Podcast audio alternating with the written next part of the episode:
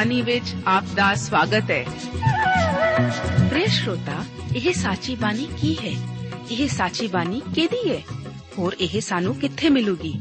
ਸ਼ਰੋਤਾ, ਇਹ ਸਾਚੀ ਬਾਣੀ ਦਾ ਸਾਡੇ ਜੀਵਨ 'ਚ ਕੀ ਲਾਭ ਹੈ? ਇਹਦਾ ਸਾਡੇ ਜੀਵਨ 'ਚ ਕੀ ਮੋਲ ਹੈ? ਇਹ ਸਾਰੇ ਪ੍ਰਸ਼ਨਾਂ ਦਾ ਉੱਤਰ ਸਾਨੂੰ ਇੱਕੋ ਹੀ ਜਗ੍ਹਾ 'ਚ ਲੱਭ ਸਕਦਾ ਹੈ। ਹੋਰ ਉਹ ਹੈ ਜੀਵਿਤ ਵਚਨ ਧਰਮ ਸ਼ਾਸਤਰ ਬਾਈਬਲ।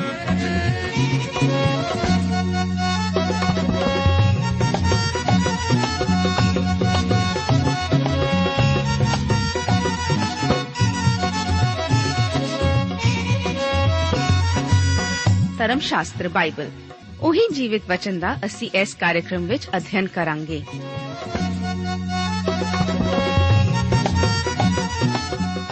ਤੇ ਹੁਣ ਪਵਿੱਤਰ ਸ਼ਾਸਤਰ ਬਾਈਬਲ ਦਾ ਅਧਿਐਨ ਸ਼ੁਰੂ ਕਰਨ ਤੋਂ ਪਹਿਲਾਂ, ਆਈਏ ਅਸੀਂ ਆਪਣੇ ਮਨਾਂ ਨੂੰ ਤਿਆਰ ਕਰੀਏ ਇਸ ਭਜਨ ਦੁਆਰਾ।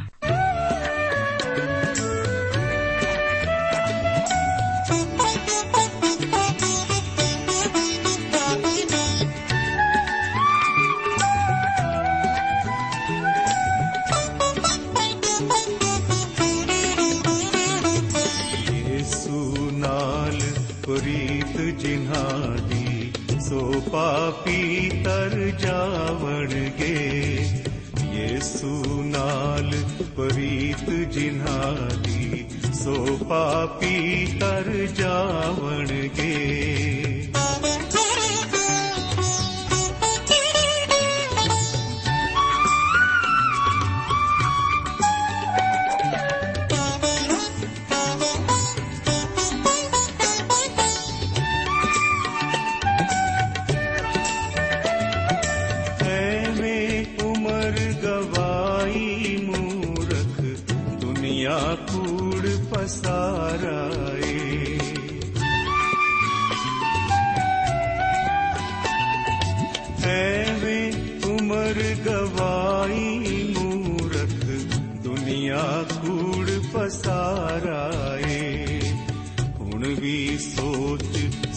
ਸਮਝਦਾ ਵੇਲਾ, ਇਹ ਦਿਨ ਹੱਥ ਨਾ ਆਵਣਗੇ।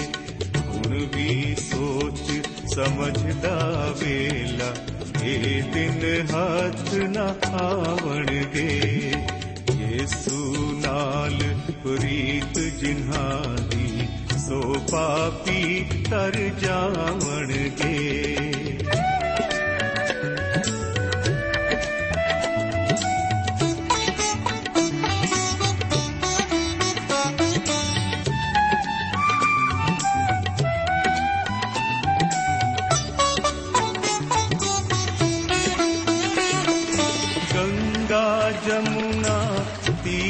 ਨਹਾਏ ਗਿਆ ਗਿਆ ਕੀ ਬਣ ਲਾਏ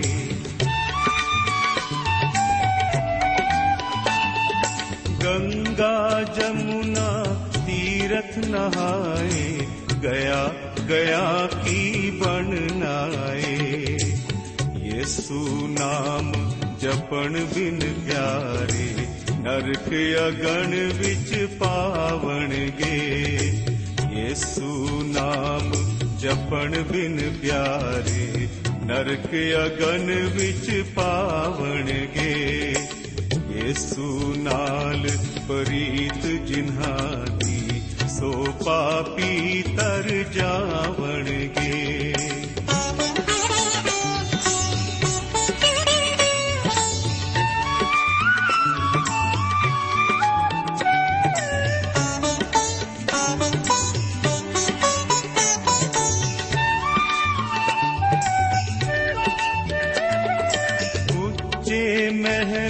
ਚੁਬਾਰੇ ਤੇਰੇ ਹੋਰ ਨਾਨੇ ਮਲ ਲੈਣੇ ਨੇ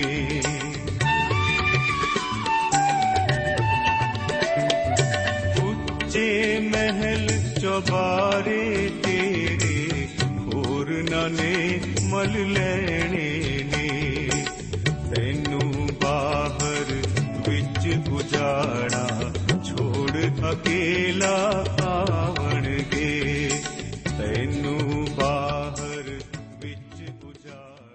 ਪਿਆਰੇ ਦੋਸਤੋ, ਅੱਜ ਦੇ ਇਸ ਪ੍ਰੋਗਰਾਮ ਵਿੱਚ ਅਸੀਂ ਨਿਆਂਇਆਂ ਦੀ ਪੁਸਤਕ ਦੇ 15 ਤੋਂ ਲੈ ਕੇ 17 ਅਧਿਆਇਆਂ ਦਾ ਅਧਿਐਨ ਕਰਾਂਗੇ। ਇਸ ਪ੍ਰੋਗਰਾਮ ਵਿੱਚ ਮੇਰੇ ਵੱਲੋਂ ਆਪ ਦਾ ਹਾਰਦਿਕ ਸਵਾਗਤ ਹੈ। ਮੈਂ ਆਸ ਕਰਦਾ ਹਾਂ ਕਿ ਆਪ ਜ਼ਰੂਰ ਇਸ ਪ੍ਰੋਗਰਾਮ ਦੁਆਰਾ ਬਰਕਤ ਪਾ ਰਹੇ ਹੋਵੋਗੇ। ਪਰ ਕਿੰਨਾ ਚੰਗਾ ਹੋਏਗਾ ਕਿ ਆਪ ਆਪਣੀਆਂ ਬਰਕਤਾਂ ਨੂੰ ਸਾਡੇ ਨਾਲ ਆਪਣੇ ਪੱਤਰਾਂ ਰਾਹੀਂ ਸਾਂਝੀਆਂ ਕਰੋ। ਤਾਂ ਅਸੀਂ ਵੀ ਆਪ ਦੇ ਨਾਲ ਮਿਲ ਕੇ ਪਰਮੇਸ਼ਵਰ ਦੀ ਉਸਤਤ ਕਰਾਂਗੇ। ਆਓ, ਅਸੀਂ ਅੱਜ ਸ਼ੁਰੂਆਤ ਕਰਦੇ ਹਾਂ 15 ਅਧਿਆਏ ਉਸ ਦੀਆਂ 1 ਤੋਂ ਲੈ ਕੇ 8 ਆਇਤਾਂ ਨੂੰ ਪੜਨ ਨਾਲ।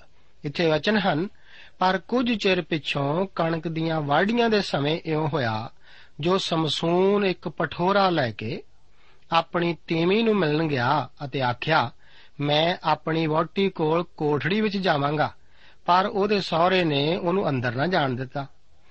ਅਤੇ ਉਹਦੇ ਸਹੁਰੇ ਨੇ ਆਖਿਆ, ਮੈਂ ਸੱਚਮੁੱਚ ਜਾਣਿਆ ਜੋ ਤੈਂ ਉਹਦੇ ਨਾਲ ਡਾਢਾ ਵੈਰ ਕੀਤਾ ਸੀ। ਇਸ ਲਈ ਉਹ ਮੈਂ ਤੇਰੇ ਮਿੱਤਰ ਨੂੰ ਦੇ ਦਿੱਤੀ। ਭਲਾ ਉਹਦੀ ਨਿੱਕੀ ਭੈਣ ਉਸ ਨਾਲੋਂ ਸੋਹਣੀ ਨਹੀਂ? ਸੋ ਉਹਦੇ ਥਾਂ ਇਹਨੂੰ ਲੈ ਲੈ। ਸਮਸੂਨ ਨੇ ਉਹਨਾਂ ਨੂੰ ਆਖਿਆ, ਇਸ ਵੇਲੇ ਫਲਿਸਤੀਆਂ ਦੇ ਸਨਮੁਖ ਮੈਂ નિર્ਦੋਸ਼ ਠਹਿਰਾਂਗਾ, ਜਿਸ ਵੇਲੇ ਮੈਂ ਉਹਨਾਂ ਨਾਲ ਬੁਰੀਾਈ ਕਰਾਂਗਾ। ਅਤੇ ਸਮਸੂਨ ਨੇ 300 ਲੂੰਬੜੀਆਂ ਨੂੰ ਜਾ ਫੜਿਆ ਅਤੇ ਦੋਂ-ਦੋਂ ਦੀ ਪੂਛ ਨਾਲ ਪੂਛ ਅੜਾਈ ਅਤੇ ਦੋਹਾਂ ਪੂਛਾਂ ਵਿੱਚ ਮਸ਼ਾਲਾਂ ਬੰਨੀਆਂ। ਤਾਂ ਮਸ਼ਾਲਾਂ ਵਾਲ ਕੇ ਫਿਲਿਸਤੀਆਂ ਦੀਆਂ ਖਲੋਤੀਆਂ ਪੈਲੀਆਂ ਵਿੱਚ ਲੂੰਬੜੀਆਂ ਛੱਡ ਦਿੱਤੀਆਂ। ਸੋ ਉਹਨੇ ਪੂਲਿਆਂ ਤੋਂ ਲੈ ਕੇ ਪੱਕੀਆਂ ਪੈਲੀਆਂ ਤੀਕ ਅਤੇ ਕੌਆਂ ਦੇ ਬਾਗ ਵੀ ਸਾੜ ਦਿੱਤੇ। ਤਦ ਫਿਲਿਸਤੀਆਂ ਨੇ ਆਖਿਆ, ਇਹ ਕਿਸ ਨੇ ਕੀਤਾ ਹੈ? ਉਹ ਬੋਲੇ ਤੇ ਮਨਾਥੀ ਦੇ ਜਵਾਈ ਸਮਸੂਨ ਨੇ। ਇਸ ਲਈ ਜੋ ਉਸਨੇ ਉਹਦੀ ਵਹੁਟੀ ਖੋ ਕੇ ਉਹਦੇ ਮਿੱਤਰ ਨੂੰ ਦੇ ਦਿੱਤੀ, ਤਦ ਫਿਲਿਸਤੀ ਚੜ ਆਏ ਅਤੇ ਉਸ ਤੀਮੀ ਨੂੰ ਅਤੇ ਉਸ ਦੇ ਪਿਓ ਨੂੰ ਅੱਗ ਨਾਲ ਫੂਕ ਸੁੱਟਿਆ। ਸਮਸੂਨ ਨੇ ਉਹਨਾਂ ਨੂੰ ਆਖਿਆ, ਜੇ ਤੁਸੀਂ ਇਹੋ ਜਿਹਾ ਵਰਤਾਵਾ ਕਰੋ, ਤਾਂ ਮੈਂ ਜ਼ਰੂਰ ਤੁਹਾਤੋਂ ਵੱਟਾ ਲਾਵਾਂਗਾ, ਤਾਂ ਸ਼ਾਂਤ ਕਰਾਂਗਾ। ਫੇਰ ਉਸਨੇ ਉਹਨਾਂ ਨੂੰ ਦਬਾ ਕੇ ਵੱਡੀ ਵਾੜ ਕੀਤੀ ਅਤੇ ਉੱਥੋਂ ਲੈ ਕੇ ਏਟਾਮ ਪੱਥਰ ਦੀ ਇੱਕ ਗੁਫਾ ਵਿੱਚ ਜਾ ਰਿਹਾ। ਸਮਸੂਨ ਆਪਣੀ ਪਤਨੀ ਨੂੰ ਮਿਲਣ ਗਿਆ ਅਤੇ ਇੱਕ ਪਠੋਰਾ ਇੱਕ ਤੋਹਫੇ ਵੱਲੋਂ ਲੈ ਗਿਆ ਸੀ। ਪਰ ਉਸ ਦੇ ਸਹੁਰੇ ਨੇ ਕਿਹਾ, ਉਹ ਤਾਂ ਸੋਚਦਾ ਸੀ ਕਿ ਉਹ ਉਹਨੂੰ ਹੁਣ ਨਹੀਂ ਸੀ ਚਾਹੁੰਦਾ। ਇਸ ਕਰਕੇ ਉਸ ਨੇ ਉਸ ਨੂੰ ਉਸ ਦੇ ਇੱਕ ਮਿੱਤਰ ਨੂੰ ਦੇ ਦਿੱਤਾ ਹੈ। ਸਮਸੂਨ ਨੂੰ ਇਹ ਬਿਲਕੁਲ ਪਸੰਦ ਨਹੀਂ ਸੀ ਲੱਗਾ। ਇਸ ਕਰਕੇ ਸਮਸੂਨ ਹੁਣ ਫਿਲਿਸਤੀਆਂ ਤੋਂ ਬਦਲਾ ਲੈਣਾ ਚਾਹੁੰਦਾ ਸੀ ਉਸ ਨੇ 300 ਲੋਮੜੀਆਂ ਨੂੰ ਫੜ ਕੇ ਦੋ-ਦੋ ਦੀਆਂ ਪੁੱਛਾਂ ਬੰਨ ਦਿੱਤੀਆਂ ਅਤੇ ਉਹਨਾਂ ਵਿਚਾਲੇ ਮਸ਼ਾਲਾਂ ਬੰਨੀਆਂ ਅਤੇ ਉਹਨਾਂ ਨੂੰ ਖਲੋਤੀਆਂ ਪੈਲੀਆਂ ਵਿੱਚ ਛੱਡ ਦਿੱਤਾ ਅਤੇ ਫਸਲਾਂ ਸਾੜ ਸੁੱਟੀਆਂ। ਦੋਸਤੋ, ਸਮਸੂਨ ਇੱਥੇ ਪਰਮੇਸ਼ਵਰ ਦੇ ਇੱਕ ਜਨ ਦੀ ਤਰ੍ਹਾਂ ਬਿਲਕੁਲ ਨਹੀਂ ਜਾਪਦਾ।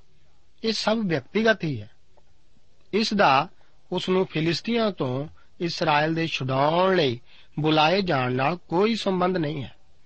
ਉਹ ਤਾਂ ਸਿਰਫ ਆਪਣਾ ਬਦਲਾ ਹੀ ਲੈ ਰਿਹਾ ਹੈ।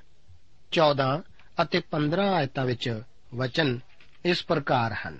ਲਿਖਿਆ ਹੈ, ਜਦ ਉਹ ਲਹੀ ਵਿੱਚ ਪੜਿਆ ਤਾਂ ਫਲਿਸਤੀ ਹਾਕਾਂ ਮਾਰ ਕੇ ਉਹਨੂੰ ਮਿਲੇ। ਉਸ ਵੇਲੇ ਯਹੋਵਾ ਦਾ ਆਤਮਾ ਡਾਢੇ ਜ਼ੋਰ ਨਾਲ ਉਹਦੇ ਉੱਤੇ ਆਇਆ ਅਤੇ ਉਹ ਰੱਸੇ ਜਿਨ੍ਹਾਂ ਨਾਲ ਉਹਦੀਆਂ ਬਾਹਾਂ ਬੰਨੀਆਂ ਸਨ ਅਜਿਹੇ ਹੋ ਗਏ ਜਿਹੇ ਅੱਗ ਨਾਲ ਸੜੇ ਹੋਏ ਹਨ ਅਤੇ ਉਹਦੇ ਹੱਥਾਂ ਦੇ ਬੰਧਨ ਖੁੱਲ ਗਏ। ਉਸ ਵੇਲੇ ਉਹਨੂੰ ਇੱਕ ਖੋਤੇ ਦੇ ਜਵਾੜੇ ਦੀ ਨਵੀਂ ਹੱਡੀ ਲੱਭ ਪਈ ਅਤੇ ਆਪਣਾ ਹੱਥ ਲੰਮਾ ਕਰਕੇ ਉਸ ਨੂੰ ਫੜ ਲਿਆ ਅਤੇ ਉਸ ਨਾਲ 1000 ਮਨੁੱਖ ਮਾਰ ਸੁੱਟੇ। ਫਿਲਿਸਤੀਆਂ ਦੇ ਵੱਡੇ ਕਤਲੇਆਮ ਤੋਂ ਬਾਅਦ ਦੁਸ਼ਮਣ ਹੁਣ ਹੁਸ਼ਿਆਰ ਹੋ ਗਿਆ ਹੈ। ਉਹ ਉਸ ਦੀ ਭਾਲ ਸ਼ੁਰੂ ਕਰਦੇ ਹਨ। ਇਸ ਕਰਕੇ ਹੁਣ ਉਹ ਆਪਣੇ ਹੀ ਲੋਕਾਂ ਨੂੰ ਉਸ ਨੂੰ ਰੱਸੀਆਂ ਨਾਲ ਬੰਨਣ ਲਈ ਕਹਿੰਦੇ ਹਨ ਤਾਂ ਕਿ ਉਹ ਉਹਨਾਂ ਨੂੰ ਫਿਲਿਸਤੀਆਂ ਤੋਂ ਬਚਾ ਸਕੇ। ਯਹੂਦਾ ਦੇ ਲੋਕਾਂ ਨੇ ਸਮਸੂਨ ਨੂੰ ਆਪਣਾ ਕੈਦੀ ਬਣਾ ਕੇ ਇਸ ਤਰ੍ਹਾਂ ਲਹੀ ਨੂੰ ਲੈ ਆਏ, ਜੋ ਕਿ ਫਿਲਿਸਤੀਆਂ ਨੇ ਆਪਣੇ ਕਬਜ਼ੇ ਵਿੱਚ ਕਰ ਲਿਆ ਸੀ। ਦੁਸ਼ਮਣ ਉਸ ਨੂੰ ਰੱਸਿਆਂ ਨਾਲ ਜਕੜਿਆਂ ਦੇਖ ਕੇ ਬਹੁਤ ਖੁਸ਼ ਹੋਏ। ਫਿਰ ਉਹ ਰੱਸਿਆਂ ਨੂੰ ਆਸਾਨੀ ਨਾਲ ਤੋੜ ਦਿੰਦਾ ਹੈ। ਇੱਥੇ ਦੁਬਾਰਾ ਫਿਰ ਇਸ ਮਨੁੱਖ ਦੀ ਸ਼ਕਤੀ ਨੂੰ ਦੇਖਦੇ ਹਾਂ, ਪਰ ਇਹ ਉਸ ਦੀ ਆਪਣੀ ਸ਼ਕਤੀ ਨਹੀਂ ਹੈ। ਉਸ ਨੂੰ ਖੋਤੇ ਦੇ ਜਵਾੜੇ ਦੀ ਹੱਡੀ ਲੱਭ ਪਈ ਅਤੇ ਇਸ ਨਾਲ ਉਸਨੇ ਬੈਰੀ ਉੱਤੇ ਹਮਲਾ ਕੀਤਾ। ਉਸਨੇ ਉਹਨਾਂ ਵਿੱਚੋਂ 1000 ਮਾਰ ਸੁੱਟੇ। ਇਸ ਮਨੁੱਖ ਦੀ ਸ਼ਕਤੀ ਵੇਖੋ, ਸੱਚਮੁੱਚ ਉਹ ਇਸ ਤਰ੍ਹਾਂ ਆਪਣੀ ਹੀ ਤਾਕਤ ਨਾਲ ਨਹੀਂ ਸੀ ਕਰ ਸਕਦਾ। ਇਹ ਤਾਂ ਉਸ ਉੱਤੇ ਆਇਆ ਪਰਮੇਸ਼ਵਰ ਦਾ ਆਤਮਾ ਹੀ ਸੀ, ਜਿਸ ਨੇ ਉਸ ਨੂੰ ਅਜਿਹਾ ਕਰਨ ਦੇ ਯੋਗ ਬਣਾਇਆ ਸੀ। ਹੁਣ ਉਹ ਇਸਰਾਇਲ ਨੂੰ ਛਡਾਉਣਾ ਸ਼ੁਰੂ ਕਰਦਾ ਹੈ। ਕਿੰਨਾ ਚੰਗਾ ਹੁੰਦਾ, ਜੇਕਰ ਉਹ ਇਸ ਦਾ ਉਦੇਸ਼ ਨੂੰ ਆਪਣੇ ਸਾਹਮਣੇ ਰੱਖੀ ਛੱਡਦਾ। ਪਰ ਉਸਨੇ ਅਜਿਹਾ ਨਹੀਂ ਕੀਤਾ, ਜਿਵੇਂ ਹੁਣ ਅਗਲੇ ਅਧਿਆਏ ਵਿੱਚ ਅਸੀਂ ਦੇਖਣ ਜਾ ਰਹੇ ਹਾਂ। 16 ਅਧਿਆਏ ਉਸ ਦੀਆਂ 1 ਤੋਂ ਲੈ ਕੇ 3 ਆਇਤਾਂ ਦੇ ਵਚਨ ਇਸ ਪ੍ਰਕਾਰ ਹਨ। ਲਿਖਿਆ ਹੈ, ਫਿਰ ਸਮਸੂਨ ਅਜਾ ਨੂੰ ਗਿਆ ਅਤੇ ਉੱਥੇ ਇੱਕ ਕੰਜਰੀ ਡਿੱਠੀ ਅਤੇ ਉਹਦੇ ਕੋਲ ਅੰਦਰ ਵੜ ਕੇ ਗਿਆ ਅਤੇ ਅਜ਼ਾ ਦੇ ਲੋਕਾਂ ਨੂੰ ਖਬਰ ਹੋਈ ਜੋ ਸਮਸੂਨ ਇੱਥੇ ਆਇਆ ਹੈ ਅਤੇ ਉਹਨਾਂ ਨੇ ਉਹਨੂੰ ਘੇਰ ਲਿਆ ਅਤੇ ਸਾਰੀ ਰਾਤ ਸ਼ਹਿਰ ਦੇ ਫਾਟਕ ਉੱਤੇ ਹੀ ਸ਼ਹਿਰ ਵਿੱਚ ਲੱਗੇ ਰਹੇ। ਉਹ ਸਾਰੀ ਰਾਤ ਇਹ ਆਖ ਕੇ ਚੁੱਪ-ਚੁਪਾਤੇ ਰਹੇ ਭਈ ਪ੍ਰਵਾਤ ਦੇ ਲੁਆਲੇ ਵਿੱਚ ਉਹਨੂੰ ਮਾਰ ਲਵਾਂਗੇ। ਸਮਸੂਨ ਅੱਧੀ ਰਾਤ ਤੋੜੀ ਪਿਆ ਰਿਹਾ ਅਤੇ ਅੱਧੀ ਰਾਤ ਉੱਠ ਕੇ ਡਿਉੜੀ ਦੇ ਬੂਹਾਂ ਨੂੰ ਅਤੇ ਦੋਹਾਂ ਬਾਹੀਆਂ ਨੂੰ ਹੋੜੇ ਸਣੇ ਲਾ ਕੇ ਅਤੇ ਉਹਨਾਂ ਨੂੰ ਮੋੜੇ ਉੱਤੇ ਚੁੱਕ ਕੇ ਉਸ ਪਹਾੜ ਦੀ ਟੀਸੀ ਉੱਤੇ ਜੋ ਹਬਰੋਨ ਦੇ ਸਾਹਮਣੇ ਹੈ ਆਪੜਾ ਦਿੱਤਾ। ਸਮਸੂਨ ਕਿੰਨਾ ਕਲੋਲੀ ਸੀ। ਸ਼ਹਿਰ ਦੇ ਲੋਕਾਂ ਨੇ ਉਸ ਨੂੰ ਅੰਦਰ ਜੰਦਰਾ ਮਾਰ ਦਿੱਤਾ ਅਤੇ ਆਖਣ ਲੱਗੇ ਕਿ ਪ੍ਰਭਾਤ ਦੇ ਲੁਆਲੇ ਵਿੱਚ ਉਹਨੂੰ ਮਾਰ ਲਵਾਂਗੇ। ਸਮਸੂਨ ਅੱਧੀ ਰਾਤੀ ਉੱਠਿਆ ਤੇ ਦੇਖਿਆ ਕਿ ਸ਼ਹਿਰ ਦੇ ਫਾਟਕ ਬੰਦ ਕੀਤੇ ਹੋਏ ਸਨ। ਫਿਰ ਉਸਨੇ ਕੀ ਕੀਤਾ ਸੀ? ਉਸਨੇ ਬੂਹਿਆਂ ਨੂੰ ਹੋੜੇ ਸਣੇ ਲਾ ਕੇ ਮੋਢੇ ਉੱਤੇ ਚੁੱਕ ਕੇ ਹਰਬਰੋਨ ਦੇ ਸਾਹਮਣੇ ਪਹਾੜ ਦੀ ਟੀਸੀ ਉੱਤੇ ਅਪੜਾ ਦਿੱਤਾ। ਇਹ ਲਗਭਗ 40 ਮੀਲ ਦੂਰ ਸੀ। ਉਹ ਤਾਂ ਇਸ ਆਪਣੀ ਮਹਾਨ ਸ਼ਕਤੀ ਦੁਆਰਾ ਇਸਰਾਇਲ ਦਾ ਛੁਟਕਾਰਾ ਕਰਨ ਲਈ ਬੁਲਾਇਆ ਗਿਆ ਸੀ। ਪਰ ਉਹ ਤਾਂ ਇਸ ਦੇ ਮਾਲ ਆਪਣੇ ਵਿਅਕਤੀਗਤ ਲਾਭ ਲਈ ਹੀ ਕਰਦਾ ਹੈ। ਇਸ ਤੋਂ ਅੱਗੇ ਸਮਸੂਨ ਅਤੇ ਦਲੀਲਾ ਦੀ ਕਹਾਣੀ ਸ਼ੁਰੂ ਹੁੰਦੀ ਹੈ।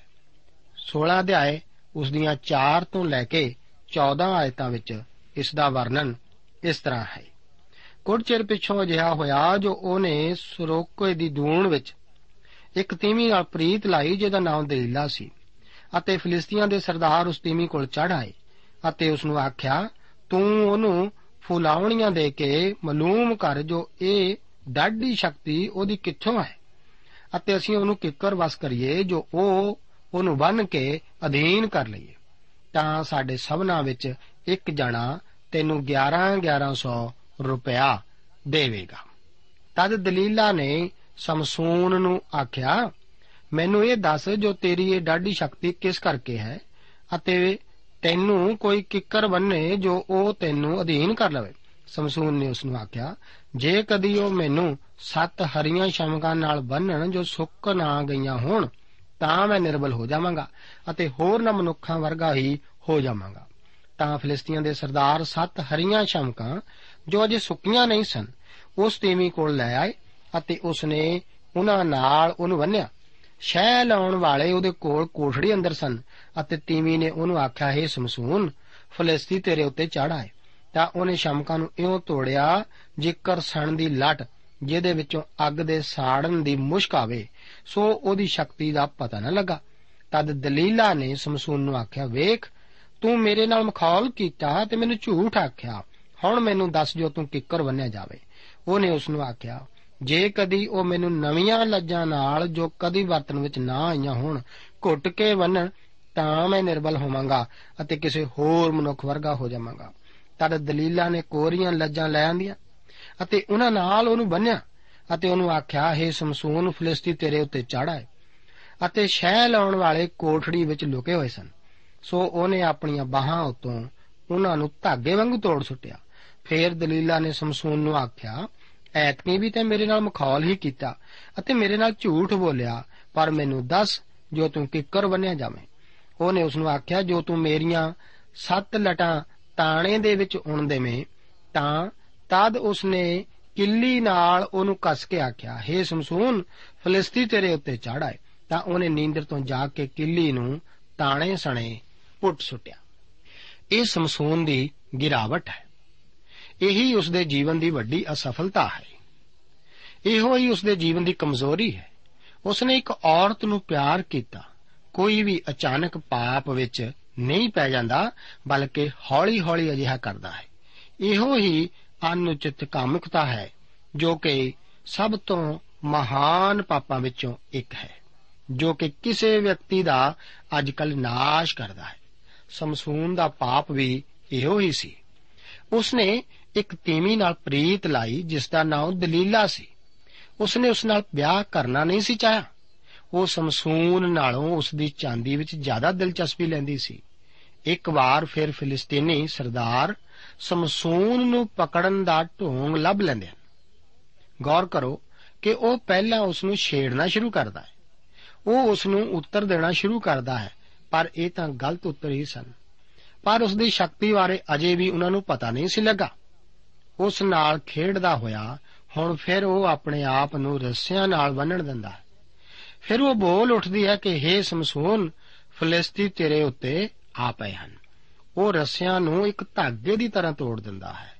ਉਹ ਹੁਣ ਸਮਸੂਨ ਤੋਂ ਨਿਰਾਸ਼ ਹੋ ਜਾਂਦੀ ਹੈ। ਹੁਣ ਸਮਸੂਨ ਕਮਜ਼ੋਰ ਹੋਣਾ ਸ਼ੁਰੂ ਹੋ ਜਾਂਦਾ ਹੈ। ਮੈਂ ਆਪ ਨੂੰ ਦੱਸ ਦੇਵਾਂ ਕਿ ਦੋਸਤੋ, ਇਸ ਵਿਅਕਤੀ ਦੇ ਖਤਮ ਹੋਣ ਦੀ ਇਹੋ ਹੀ ਸ਼ੁਰੂਆਤ ਹੈ। ਜਿਉਂ ਹੀ ਉਹ ਆਪਣੇ ਵਾਲਾਂ ਦਾ ਜ਼ਿਕਰ ਕਰਦਾ ਹੈ, ਉਹ ਸਚਾਈ ਦੇ ਲਾਗੇ ਪਹੁੰਚ ਰਿਹਾ ਹੈ। ਉਹ ਤਾਂ ਅਜੇ ਵੀ ਦਲੀਲਾਂ ਨੂੰ ਛੇੜ ਰਿਹਾ ਹੈ ਅਤੇ ਆਖਰ ਨੂੰ ਸਭ ਕੁਝ ਤਾਣੇ ਸਣੇ ਪੁੱਟ ਸੁੱਟਦਾ ਹੈ। 16 ਅਧਿਆਏ, ਉਸ ਦੀਆਂ 15 ਤੋਂ ਲੈ ਕੇ 23 ਆਇਤਾਂ ਦੇ ਵਚਨ ਇਸ ਪ੍ਰਕਾਰ ਹਨ। ਤਦ ਉਸਨੇ ਉਹਨੂੰ ਆਖਿਆ, ਕਿਸ ਤਰ੍ਹਾਂ ਤੂੰ ਆਖਦਾ ਹੈ, ਜੋ ਮੇਰਾ ਤੇਰੇ ਨਾਲ ਪਿਆਰ ਹੈ ਭਾਵੇਂ ਤੇਰਾ ਮਨ ਮੇਰੇ ਨਾਲ ਨਹੀਂ ਲੱਗਾ, ਤੈਂ ਇਹ ਤਿੰਨ ਵਾਰ ਮੇਰੇ ਨਾਲ ਮਖੌਲ ਕੀਤਾ ਤੇ ਮੈਨੂੰ ਨਾਂ ਦੱਸਿਆ, ਸੋ ਤੇਰਾ ਜ਼ੋਰ ਕਿਹਦੇ ਵਿੱਚ ਹੈ?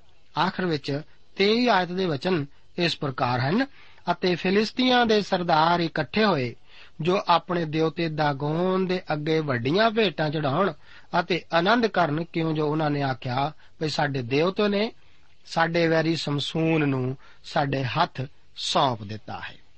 ਹੁਣ ਜ਼ਿੱਦ ਕਰਨ ਦੇ ਕਾਰਨ ਸਮਸੂਨ ਦਲੀਲਾ ਨੂੰ ਦੱਸਦਾ ਹੈ ਕਿ ਉਹ ਇੱਕ ਨਜ਼ੀਰ ਸੀ, ਜਿਸ ਤਰ੍ਹਾਂ ਕਿ ਆਪ ਨੂੰ ਯਾਦ ਹੈ ਕਿ ਲੰਬੇ ਵਾਲ ਇਸ ਦੀ ਮੰਨਤ ਦਾ ਇੱਕ ਚਿੰਨ ਸਨ।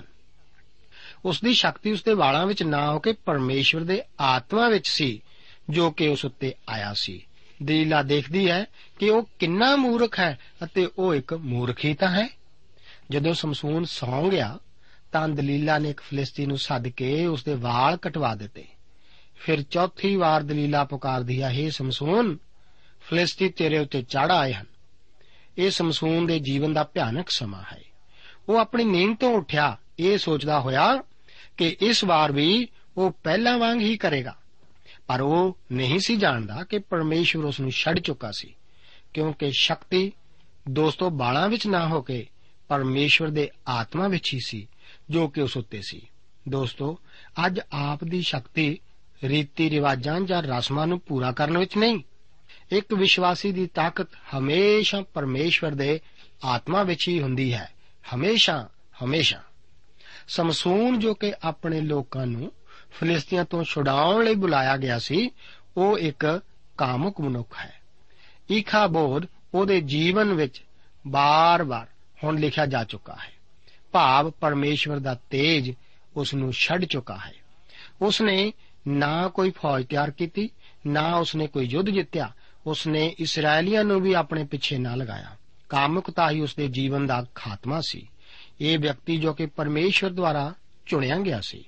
ਫਲਿਸਤੀ ਸਮਸੂਨ ਨੂੰ ਪਕੜ ਕੇ ਉਸ ਦੀਆਂ ਅੱਖਾਂ ਕੱਢ ਦਿੰਦੇ ਹਨ ਅਤੇ ਇੱਕ ਜਾਨਵਰ ਦਾ ਕੰਮ ਕਰਨ ਲਈ ਮਜਬੂਰ ਕਰਦੇ ਹਨ। ਹੁਣ ਜਿਉਂ-ਜਿਉਂ ਉਸ ਦੇ ਵਾਲ ਉਗਣੇ ਸ਼ੁਰੂ ਹੁੰਦੇ ਹਨ, ਉਹ ਇੱਕ ਪਾਸ਼ਚਾਤਾਪੀ ਮਨੁੱਖ ਬਣ ਜਾਂਦਾ ਹੈ। ਫਲਿਸਤੀ ਸਮਸੂਨ ਉੱਤੇ ਆਪਣੀ ਜਿੱਤ ਦਾ ਸਿਹਰਾ ਆਪਣੇ ਦੇਵਤੇ ਦਾਗੋਨ ਨੂੰ ਦਿੰਦੇ ਹਨ ਅਤੇ ਇਸ ਦਾ ਜਸ਼ਨ ਮਨਾਉਣ ਲਈ ਇੱਕ ਦਾਵਤ ਦਾ ਇੰਤਜ਼ਾਮ ਕਰਦੇ ਹਨ। 25 ਤੋਂ ਲੈ ਕੇ 31 ਆਇਤਾਂ ਵਿੱਚ ਉਸ ਦੀ ਮੌਤ ਦੁਆਰਾ ਬਦਲਾ ਲੈ ਜਾਣ ਦਾ ਜ਼ਿਕਰ ਹੈ। ਫਲਿਸਤੀ ਹੁਣ ਸਮਸੂਨ ਨੂੰ ਕੈਦ ਵਿੱਚੋਂ ਬਾਹਰ ਲਿਆਉਂਦੇ ਹਨ। ਉਹ ਉਸ ਦਾ ਮਖੌਲ ਉਡਾਉਂਦੇ ਹਨ। 3000 ਦੇ ਲਗਭਗ ਮਨੁੱਖ ਅਤੇ ਔਰਤਾਂ ਉਸ ਨੂੰ ਤਸੀਹੇ ਦਿੱਤੇ ਜਾਣ ਨੂੰ ਦੇਖਣ ਆਉਂਦੇ ਹਨ। ਸਮਸੂਨ ਇੱਕ ਅਸਫਲਤਾ ਹੀ ਦੇਖ ਰਿਹਾ ਸੀ। ਉਸ ਨੇ ਇਸਰਾਇਲ ਨੂੰ ਛਡਾਉਣਾ ਸ਼ੁਰੂ ਤਾਂ ਕੀਤਾ, ਪਰ ਉਹ ਅਸਫਲ ਹੀ ਰਿਹਾ। ਉਸ ਨੇ ਪਾਪ ਨਾਲ ਖੇਡਣਾ ਹੀ ਉਦੋਂ ਤੱਕ ਚੰਗਾ ਸਮਝਿਆ, ਜਦੋਂ ਤੱਕ ਪਰਮੇਸ਼ਵਰ ਦਾ ਆਤਮਾ ਉਸ ਨੂੰ ਛੱਡ ਨਾ ਗਿਆ ਸੀ। ਤਿੰਨ ਮਹੱਤਵਪੂਰਨ ਆਇਤਾਂ ਉਸ ਦੀ ਸਫਲਤਾ, ਸ਼ਕਤੀ ਅਤੇ ਉਸ ਦੀ ਅਸਫਲਤਾ ਦਾ ਭੇਦ ਪ੍ਰਗਟ ਕਰਦੀਆਂ ਹਨ।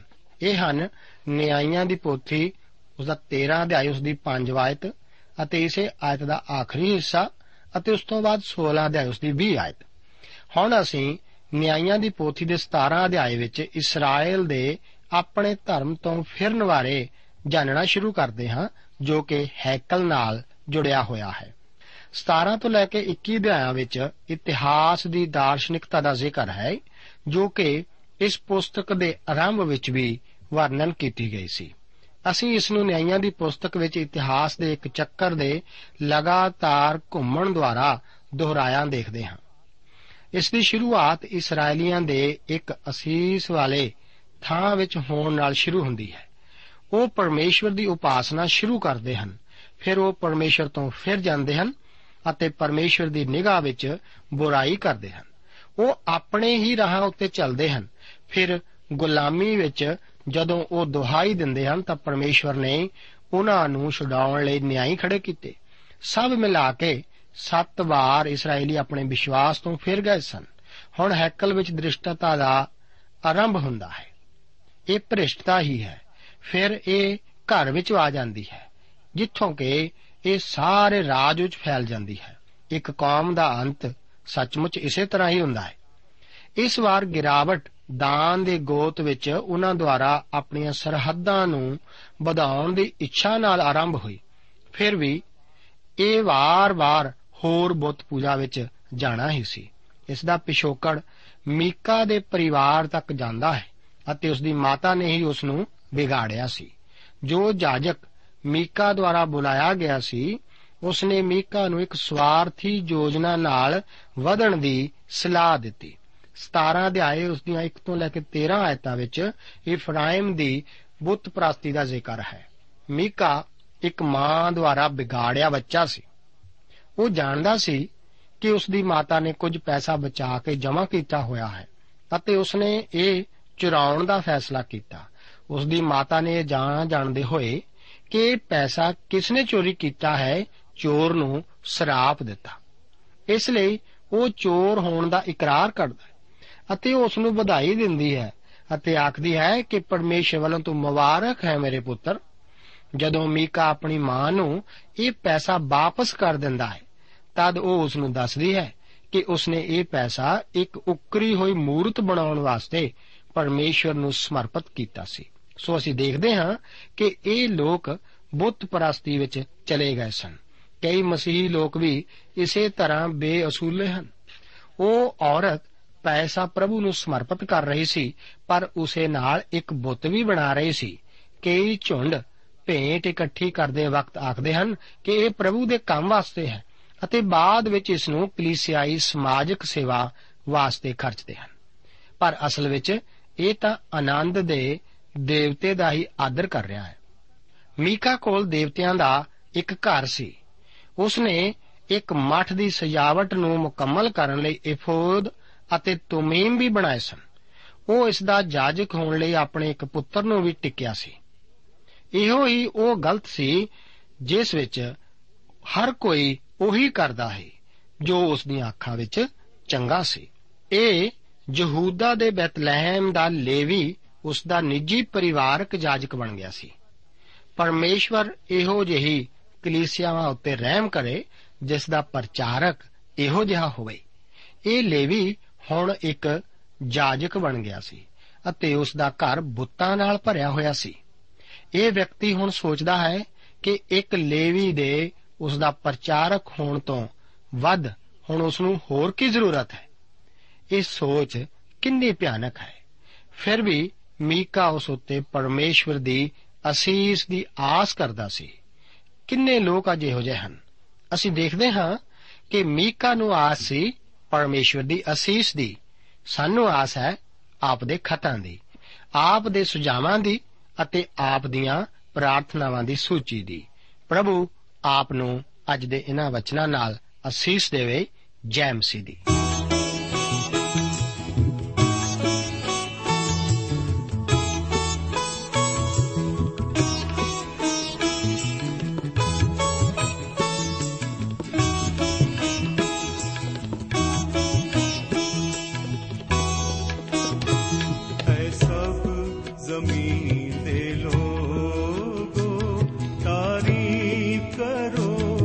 ਰੱਬ ਦੀ ਤਾਰੀਫ ਕਰੋ ਰੱਬ ਦੀ।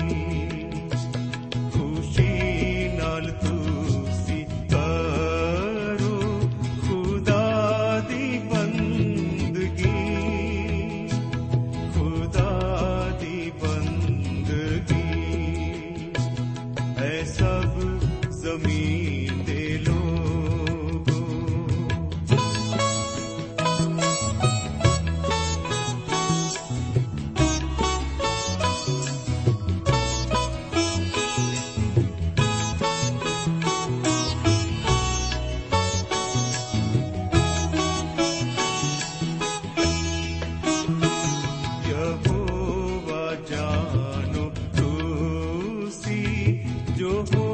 ਹੋ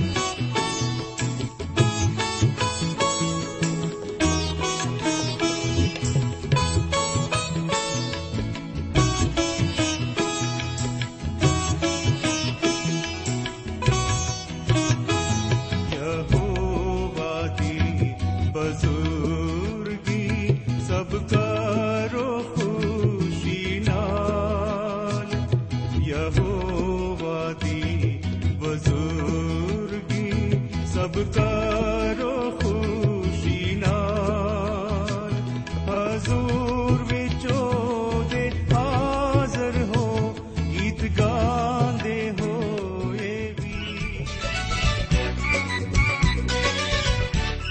ਦੋਸਤੋ ਸਾਨੂੰ ਉਮੀਦ ਹੈ ਕਿ ਇਹ ਕਾਰਜਕ੍ਰਮ ਤੁਹਾਨੂੰ ਪਸੰਦ ਆਇਆ ਹੋਵੇਗਾ। ਤੇ ਇਹ ਕਾਰਜਕ੍ਰਮ ਸੁਣ ਕੇ ਤੁਹਾਨੂੰ ਬਰਕਤਾਂ ਮਿਲੀਆਂ ਹੋਣਗੀਆਂ। ਜੇ ਤੁਸੀਂ ਇਹ ਕਾਰਜਕ੍ਰਮ ਦੇ ਬਾਰੇ ਕੁਝ ਪੁੱਛਣਾ ਚਾਹੁੰਦੇ ਹੋ, ਤੇ ਸਾਨੂੰ ਇਸ ਪਤੇ ਤੇ ਲਿਖੋ। Programme Sachi Bani, post box number 1715 sector 36 Chandigarh 160036 ਪਤਾ ਇੱਕ ਵਾਰ ਫੇਰ ਸੁਣ ਲਓ।